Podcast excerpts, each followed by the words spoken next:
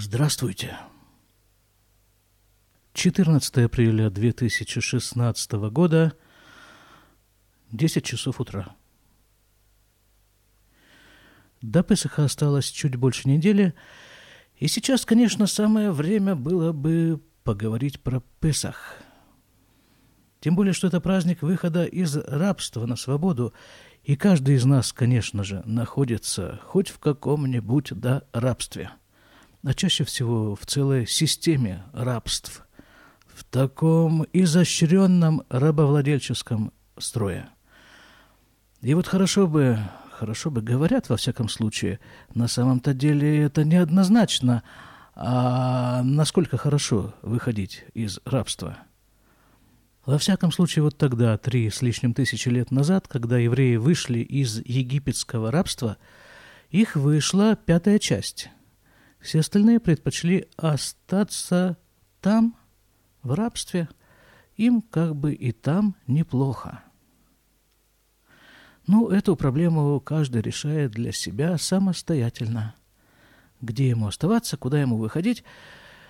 А по этому поводу можно сделать только одно замечание.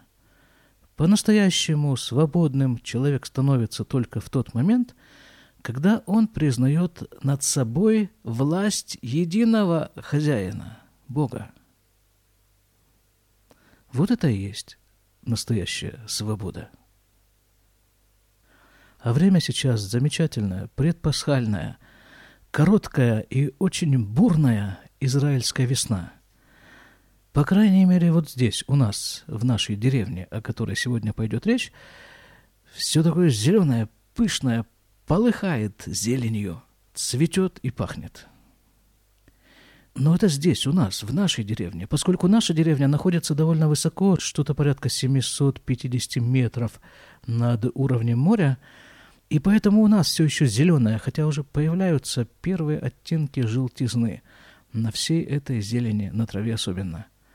А в других местах, вот когда я еду на автобусе, возвращаюсь с работы из Иерусалима, первые километры возле Иерусалима, желтизна, все уже пожелтело.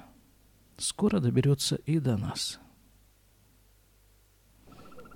И вот на фоне вот этой предпесахальной, этой весенней, максимально весенней недели как-то потянуло меня на рассказ про деревню.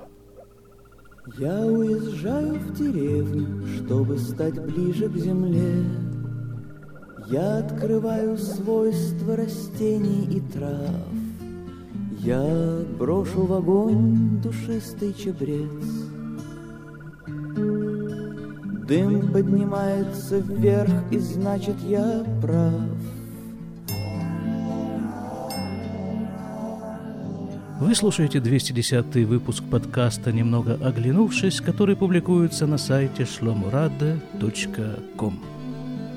Деревня. Мне в своей жизни довелось несколько раз жить в деревне. Первый раз это было после института. Лет тридцать назад это была деревня Большой Улуй, расположенная в Красноярском крае на реке Чулым. Там я выживал в течение года как молодой специалист по распределению. Об этом я достаточно подробно рассказывал в выпуске, который называется «Записки молодого советского врача». Оттуда мне удалось условно-досрочно освободиться. И следующий этап моей деревенской жизни начался уже здесь, в Израиле. Сразу же, практически сразу же после приезда в Израиль, я отправился в киббуц. Это была моя первая израильская деревня. Об этом я тоже уже рассказывал достаточно много, и о первом своем кибуце, в который я попал вот тогда почти сразу с трапа самолета, и о втором израильском кибуце, в который я попал почти сразу же после свадьбы. Первый из них назывался Маган Михаэль, а второй – Калия, на Мертвом море. Об этом всем уже говорилось.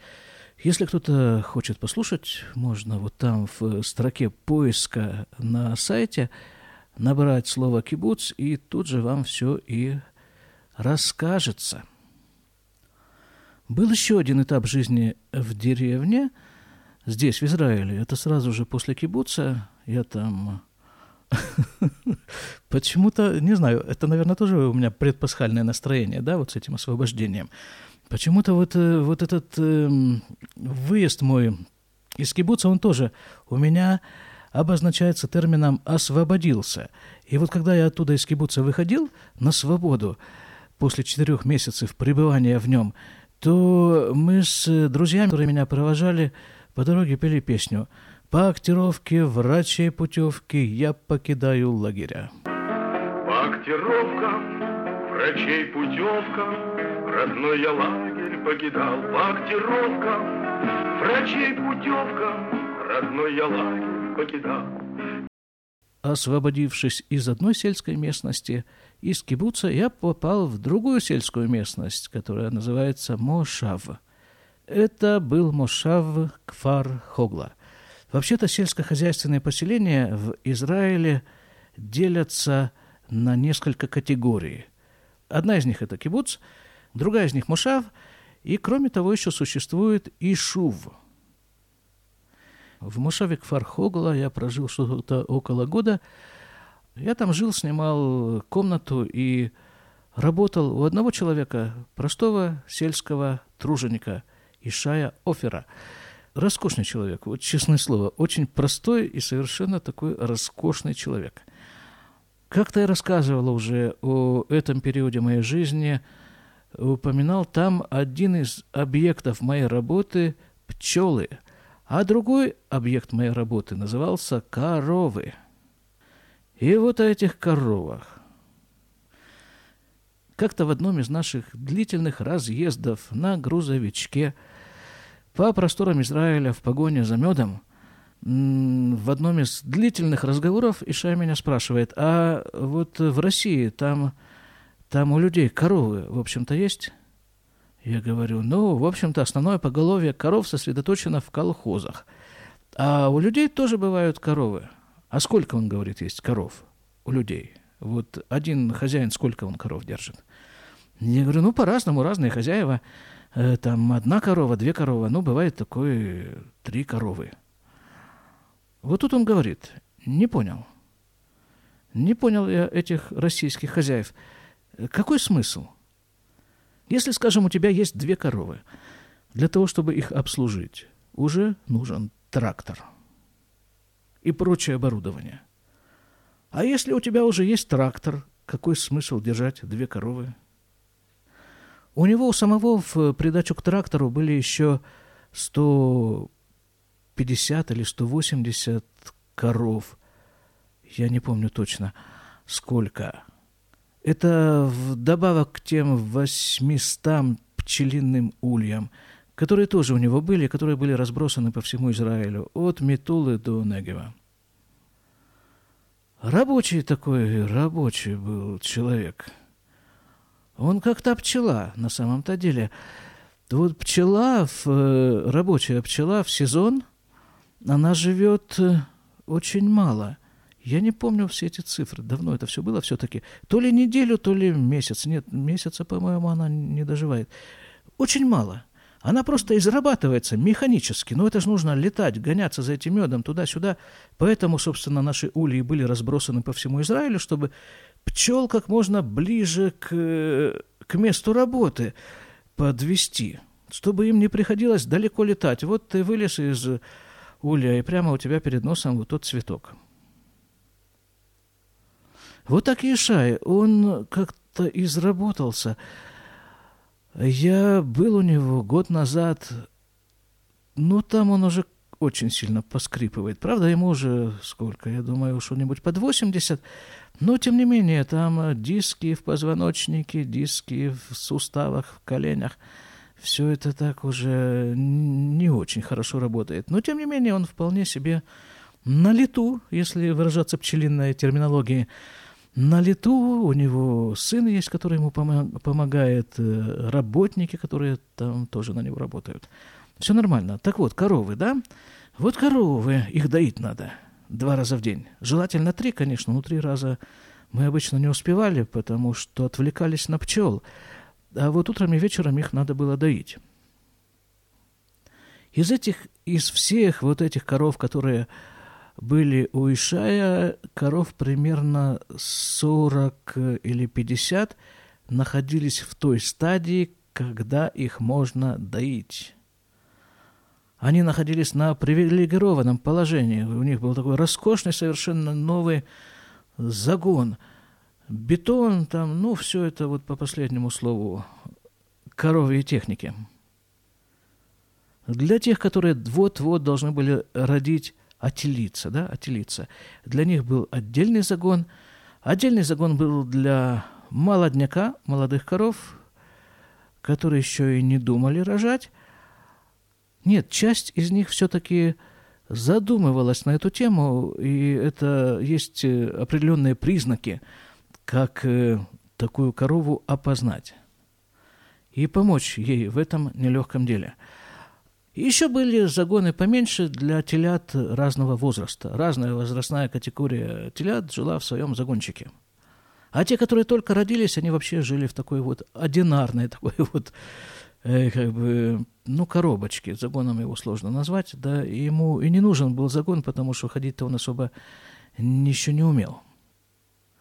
Первые дни своей жизни они проводили вот в таком вот маленьком загончике, а потом, если это были бычки, то их продавали, бычки нам не нужны, а если это были не бычки, то их оставляли и постепенно выращивали и доводили до степени доения. Дойкой этих сорока-пятидесяти коров обычно занимались два человека, но можно было при известной степени сноровки справиться и одному. Мне иногда приходилось этим заниматься одному. Там была такая система дверок, которые открывались, закрывались, и в зависимости от того, куда нужно было направить это коровье стадо, закрывались и открывались соответствующие проходы, и коровы туда себе мирной толпою неспешно направлялись на дойку. Они знали уже, они все сами знали, что им нужно делать, куда им нужно идти, как им нужно становиться. А вот становились они на эстакаду. Это вот, представляете себе смотровую яму в гараже? Там человек находится внизу, а машина находится вверху. Вот примерно то же самое представляло собой это помещение для дойки. Я находился внизу, в смотровой яме, коровы были как бы надо мной. Ну, так, чтобы мне не нужно было нырять туда вниз под корову в поисках вымени. Все это находилось у меня прямо перед глазами. Шесть коров выстраивались по одну сторону этой смотровой, условно говоря, ямы, и шесть коров по другую сторону. А посредине висели доильные аппараты.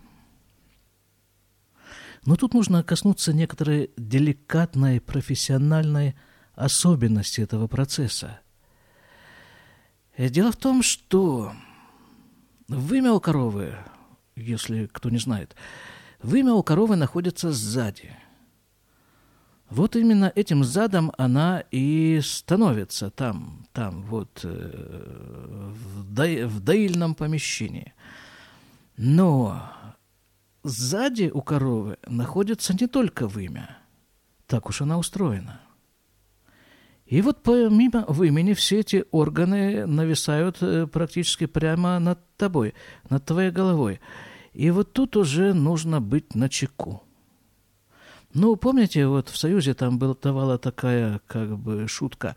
Если на человека вдруг сверху, на одежду, на шляпу или прямо на голову падали какие-то птичьи экскременты, то он находил утешение в таком высказывании. Хорошо, мол, что коровы не летают. Так вот здесь именно та ситуация. Ну, в общем-то, нужно было уворачиваться. Профессиональная вредность, ничего не поделаешь. Первые двенадцать коров заканчивали доиться. Вымя для профилактики мастита обрабатывалось раствором йода. Открывалась соответствующая дверка, и они выходили из этой доильни, с чувством исполненного долга брели себе в направлении своего постоянного места жительства, Израиля. А на их место приходила новая партия коров. Ну и вот так они постепенно все и доились. И вообще-то занятие сельским хозяйством в Израиле – дело такое благородное, но есть в этой области, во всяком случае так это было вот тогда, двадцать четыре года назад, есть в этой области кризис перепроизводства. Но что вы хотите, хозяйство-то не плановое. Поэтому на производителей сельскохозяйственной продукции накладывались ограничения по сдаче этой самой продукции. Ну вот, скажем, молоко, да? Вот пакет молока в магазине стоит, не знаю, честно говоря, сколько, потому что мы молоко практически не используем и не покупаем. Но я думаю, шекеля три. Это с учетом государственных субсидий. Основные продукты, в том числе основные молочные продукты, субсидируются государством Израиль и стоят действительно копейки. Так вот, три копейки литр молока. А на эти этот литр молока, чтобы его от коровы получить, нужно затратить значительно больше, чем три копейки. Это с учетом того, что удои у коров, в общем-то, не маленькие. Ну, скажем, я не помню цифр опять-таки.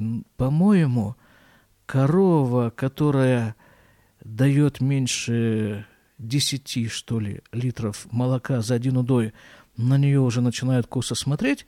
А если она дает меньше восьми литров молока, и это продолжается какое-то время, то она считается нерентабельной.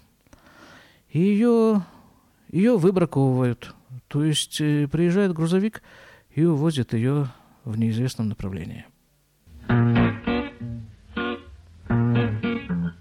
Кто бы мне сказал в письме или словом, отчего печаль присуща коровам, отчего лежит она, в поле не скачет, отчего мычит она, будто плачет, а с чего корове той веселиться, и удой плохой, и надо телиться, если кормят их бедняк только сеном, а ежели что не так, по спине поленом.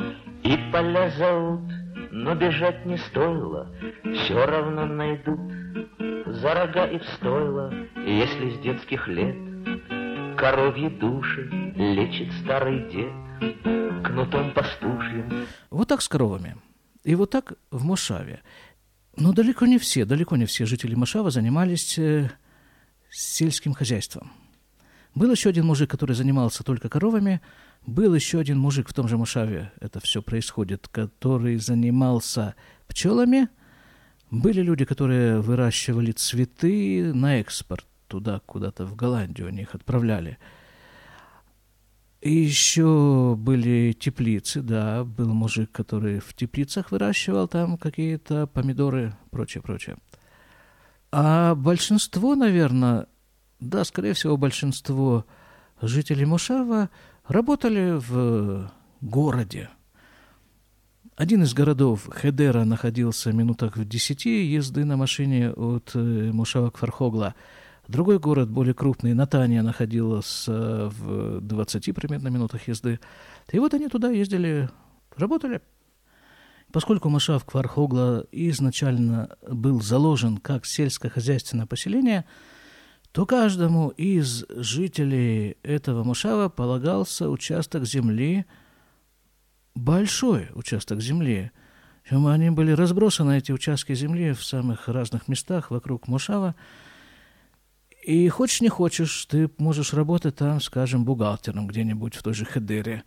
Но у тебя есть участок сельскохозяйственной земли. Ты можешь его обрабатывать сам, ты можешь его сдать в аренду кому-нибудь. И многие, в том числе и Ишая, предпочитали засаживать эти сельскохозяйственные угодья, которые принадлежали ему, деревьями, но поскольку они требуют мало ухода. Но мало ухода – это часто мало дохода. Скажем, вот те апельсины, которые росли у Ишая в Пардессе. Пардесс – это, ну, апельсиновая роща, так можно сказать, наверное. Они, по-моему, даже не покрывали те издержки, которые нужны были для ухода и для наема работников по сбору этих самых апельсин. Но Ишай говорил, что если нанять людей, чтобы их вырубить, то это будет еще дороже. Поэтому он из двух расходных статей по уходу за апельсинами выбирал меньшую. Так, это был Мошав. Следующая веха моей деревенской жизни, точнее, теперь уже нашей деревенской жизни, потому что, потому что в следующий свой сельскохозяйственный, точнее, деревенский объект я поехал уже с женой. Это был киббуц Калия, а после киббуца Калия мы вернулись в Иерусалим, пожили там еще несколько лет, и вот десять лет назад, почти ровно десять лет назад, я запомнил эту дату. Дата очень простая, ноль шесть ноль шесть ноль шесть. Эта дата стояла на договоре, который мы подписали с Ишувом Амона. ноль шесть ноль шесть ноль шесть – это шестого июня две тысячи шестого года. О Ишуве Амона я тоже уже рассказывал. Там мы прожили три совершенно замечательных года. С точки зрения места жительства, вот это было, наверное, самое лучшее место жительства в Израиле. Но по некоторым соображениям мы все-таки переехали оттуда вот сюда, вот сюда, где мы последние семь лет и проживаем. Это Ишув Бейт Эль. Находится он в двадцати минутах езды на машине к северу от Иерусалима. Вот про него я сейчас расскажу. שואלים יש בחור טוב שלי שם שואלים יש חביבי שלי אגר שם ילדתי אגר שם נשמתי אגר שם נשמתי יונת חן שלי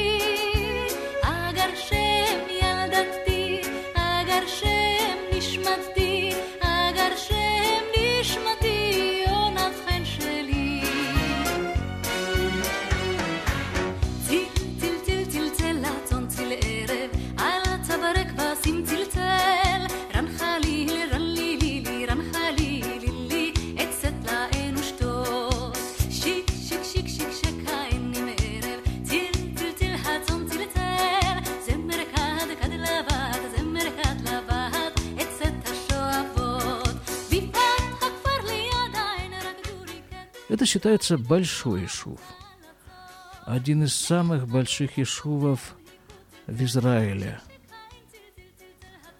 А, собственно, вот ишув, да, вот само это обозначение, сам этот термин ишув, он точно так же, как и слово мошав, происходит от еврейского корня «ют шин бет» – «я шав», что значит «сидел», вот «сидеть», «а сел». Поселился. И поэтому Ишув чаще всего переводится как поселение. И обозначается этим термином, как правило, поселение, находящееся за пределами так называемой зеленой черты, то есть черты границ Израиля до тысяча девятьсот шестьдесят седьмого года, до шестидневной войны. На этот раз оставим в стороне политику и будем говорить просто о деревне, о нашей деревенской жизни. Прежде всего, почему мы здесь живем? Да потому что здесь хорошо. Это, наверное, основное условие. Вот тогда, десять лет назад, когда мы переезжали в Амону, перед тем, как туда уже въехать окончательно, ввести туда, завести свои вещи, мы приехали в пустой караван, мы там жили в караване. Что такое караван, я тоже там рассказывал. Ну, такое, как бы, некий, некое приспособление для непродолжительного проживания. Изначально это было так задумано, но потом выяснилось, что караван можно ремонтировать, и нашему каравану на момент нашего в него въезда было лет, ну, десять, наверное, как минимум. Так вот, мы туда приехали с рулеткой, чтобы промерить все, посмотреть, прикинуть, как туда поставить наши вещи, распланировать. И в это время дверь была открыта, было, дело было летом, и в это время там проходила экскурсия. Привезли девочек из Ашдода или Ашкелона, из какого-то южного города Израиля для того, чтобы вот им показать, что вот и такое есть. И девочки проходили мимо и начали заглядывать. А мы им говорим: так, а чего, давай, заходите, смотрите, вам это интересно, так заходите. И они зашли в этот пустой караван, начали озираться и спрашивают нас: а вы тут что делаете? А мы говорим: да вот мы новые жильцы, планировочку мы тут делаем. А они спрашивают: что вы, вот, вот в этом вот вы собираетесь жить? В их глазах угадывался вопрос: добровольно? Мы говорим: да, но нам тут нравится. Они не поняли, вообще ничего не поняли. Городские девочки, сколько им там было, тринадцать, четырнадцать, пятнадцать. Ничего они не поняли, поехали обратно в Ашкелон переваривать полученную информацию. А мы туда заселились, и это было действительно роскошно. Самые роскошные три года. В городе такая жизнь в принципе невозможна. В Амоне нас было сорок семей. И до сих пор там остается сорок семей. Просто потому, что государство не дает этому месту расширяться. Совершенно наоборот. Собирается где-то через месяцев, через восемь примерно его снести. Мы ж политики не касаемся, да? Не касаемся мы политики. Дальше, так вот... И когда ты живешь среди сорока семей, то ты ведь знаешь каждого человека, который там проживает. И с каждым человеком у тебя есть какие-то отношения, причем это отношения взаимопомощи прежде всего. Ну, там по-другому нельзя. Там арабы кругом, собственно, как и в любом, в любом месте в Израиле. Но там это особенно, особо ощутимо. Когда вдруг девятого ава утром, это самый, самый траурный день в истории Израиля, и тебе утром на молитве сообщают, что сегодня у Нахума арабы угнали, сколько там у него было, не помню, пятьдесят-шестьдесят овец, собственно, всех овец, которые у него были. Ты знаешь этого Нахума, ты знаешь этих овец, но если и не лично, в лицо, то, по крайней мере, то, по крайней мере, ну, ты понимаешь, что ну, ну, ты участвуешь в этом во всем. И без этого невозможно жить в Ишуве. Каждый мужчина Амоны был обязан по очереди ездить с автоматом по ночам охранять Ишув. Вот такая жизнь. Так, а, это и есть жизнь на самом-то деле. Ну, потому что а от чего иначе делать-то в жизни? Есть такая заповедь. Есть такая заповедь заселять и землю Израиля. Еврей обязан выполнять те заповеди, которые записаны в Торе. Одна из них – это заселение земли Израиля. Ты здесь просто живешь и тем самым выполняешь заповедь, данную тебе Богом. Если бы здесь, здесь в этом Ишуве, где мы живем сейчас, или в том Ишуве в Амоне, который мы, в котором мы жили до этого, если бы мы, евреи, не жили в этом месте, в этом месте были, жили бы арабы. А это земля Израиля. И вот таким образом ты отвоевываешь землю Израиля. Ведь ты говоришь вот так вот, произнес такую фразу: «Я отвоевываю землю Израиля». А тебя спрашивают: «А как ты это делаешь практически?» А ты отвечаешь: «А живу я здесь». Проживая здесь, я занимаю то место, которое отведено для меня. Вот, это не политика. Нет, политики мы сегодня не касаемся. Это просто здравый смысл. Итак, да, давайте все-таки про наш Ишув, Бейт Эль. Ишув большой. Здесь проживает тысяча двести примерно семей. Практически это что-то около шесть с половиной - семь тысяч человек.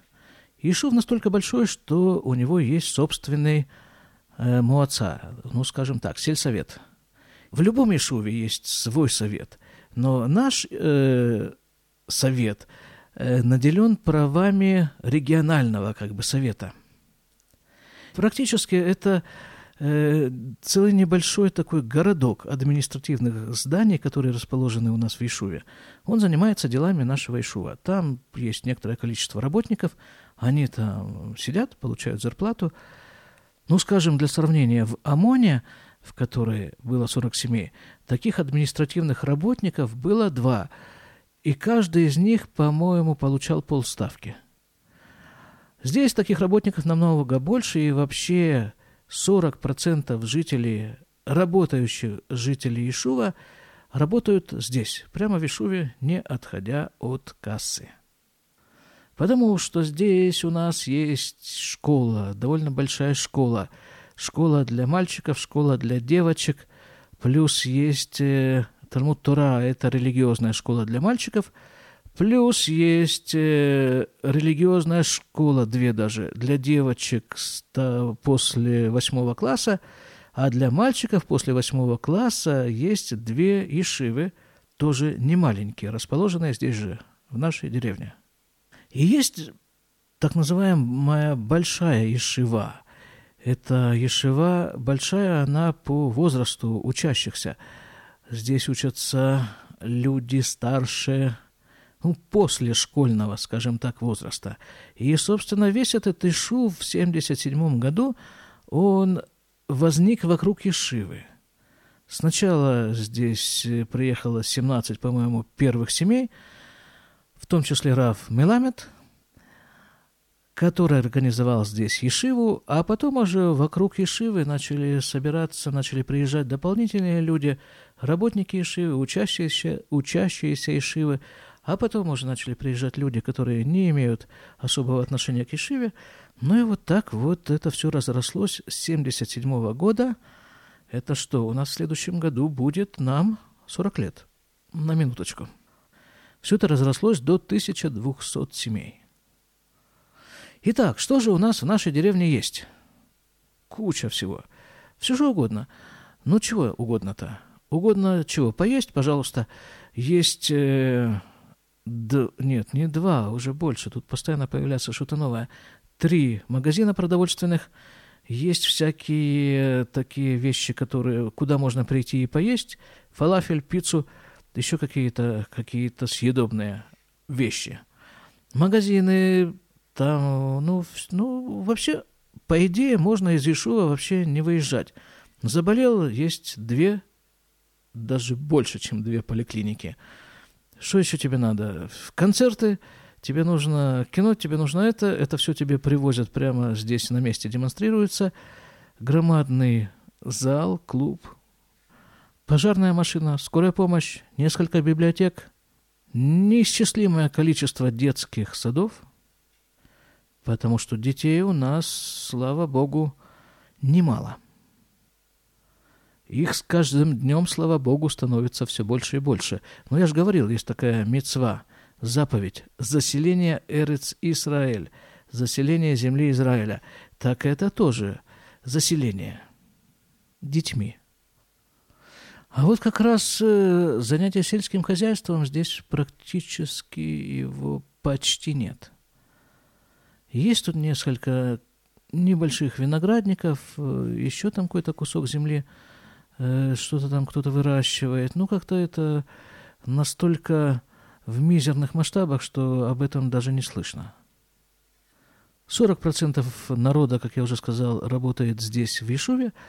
Остальные ездят чаще всего в Иерусалим. Ну, не только в Иерусалим. Ездят в Ариэль, в Тель-Авив, некоторые. Иерусалим под боком. Там в основном все и работают. Включая меня. Так что вот, в общем-то, я первые тридцать с лишним лет своей жизни прожил в Советском Союзе. И прожил их в городе. Кроме вот того года, который мне довелось отбыть по распределению после института.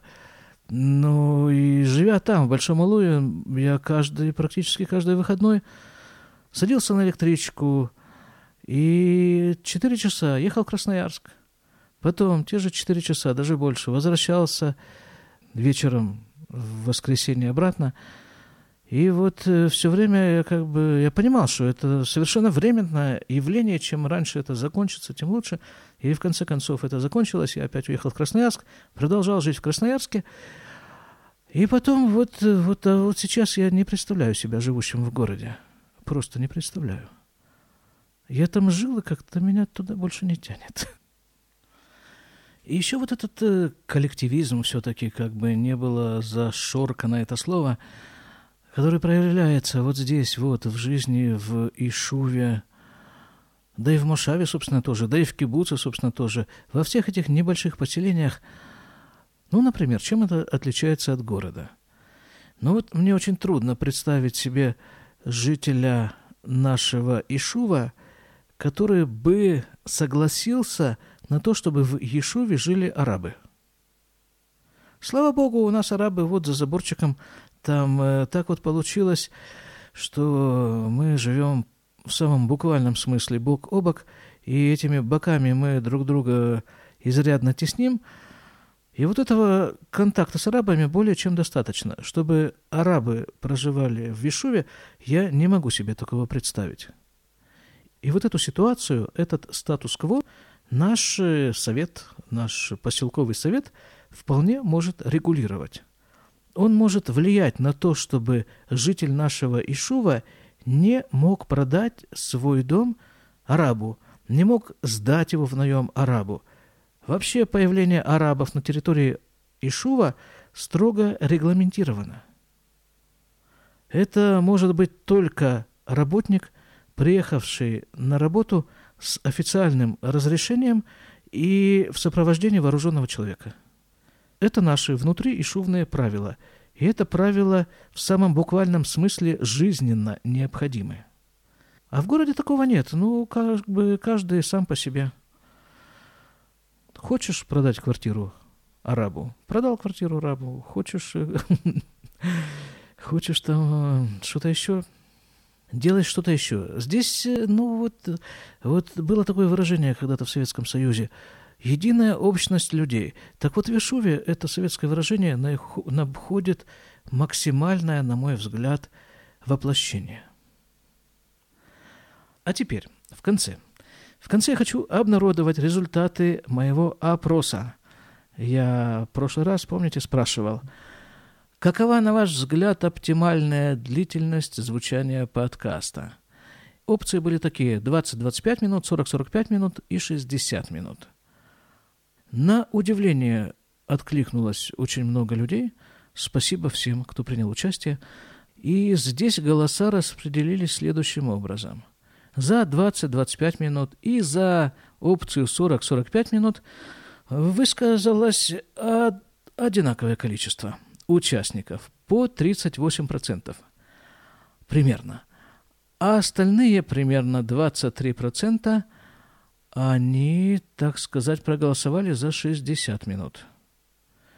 И некоторые люди написали довольно интересное объяснение, почему он предпочитает именно вот эту длительность звучания.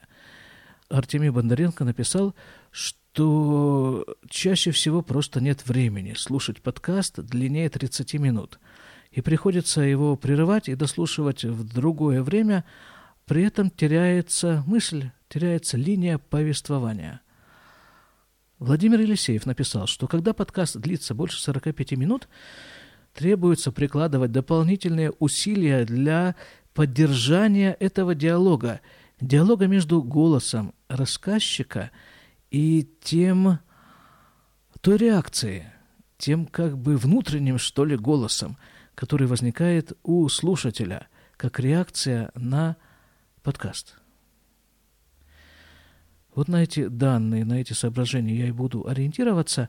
А теперь я хочу задать вам следующий вопрос.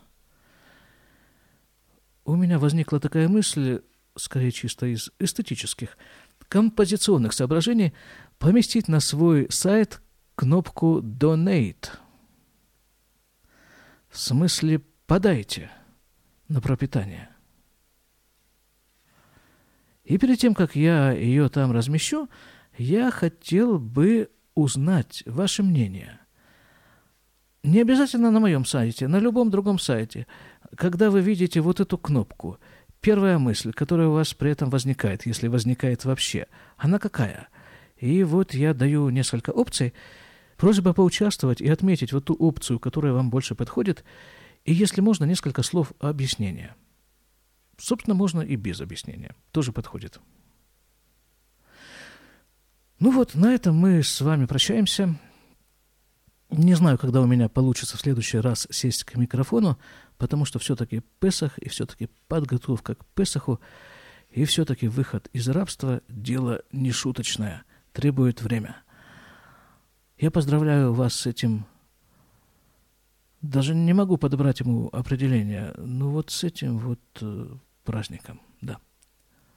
Это по-настоящему праздник. Выход из рабства – это... Это праздник такой, что с этим трудно что-то сопоставить. До свидания.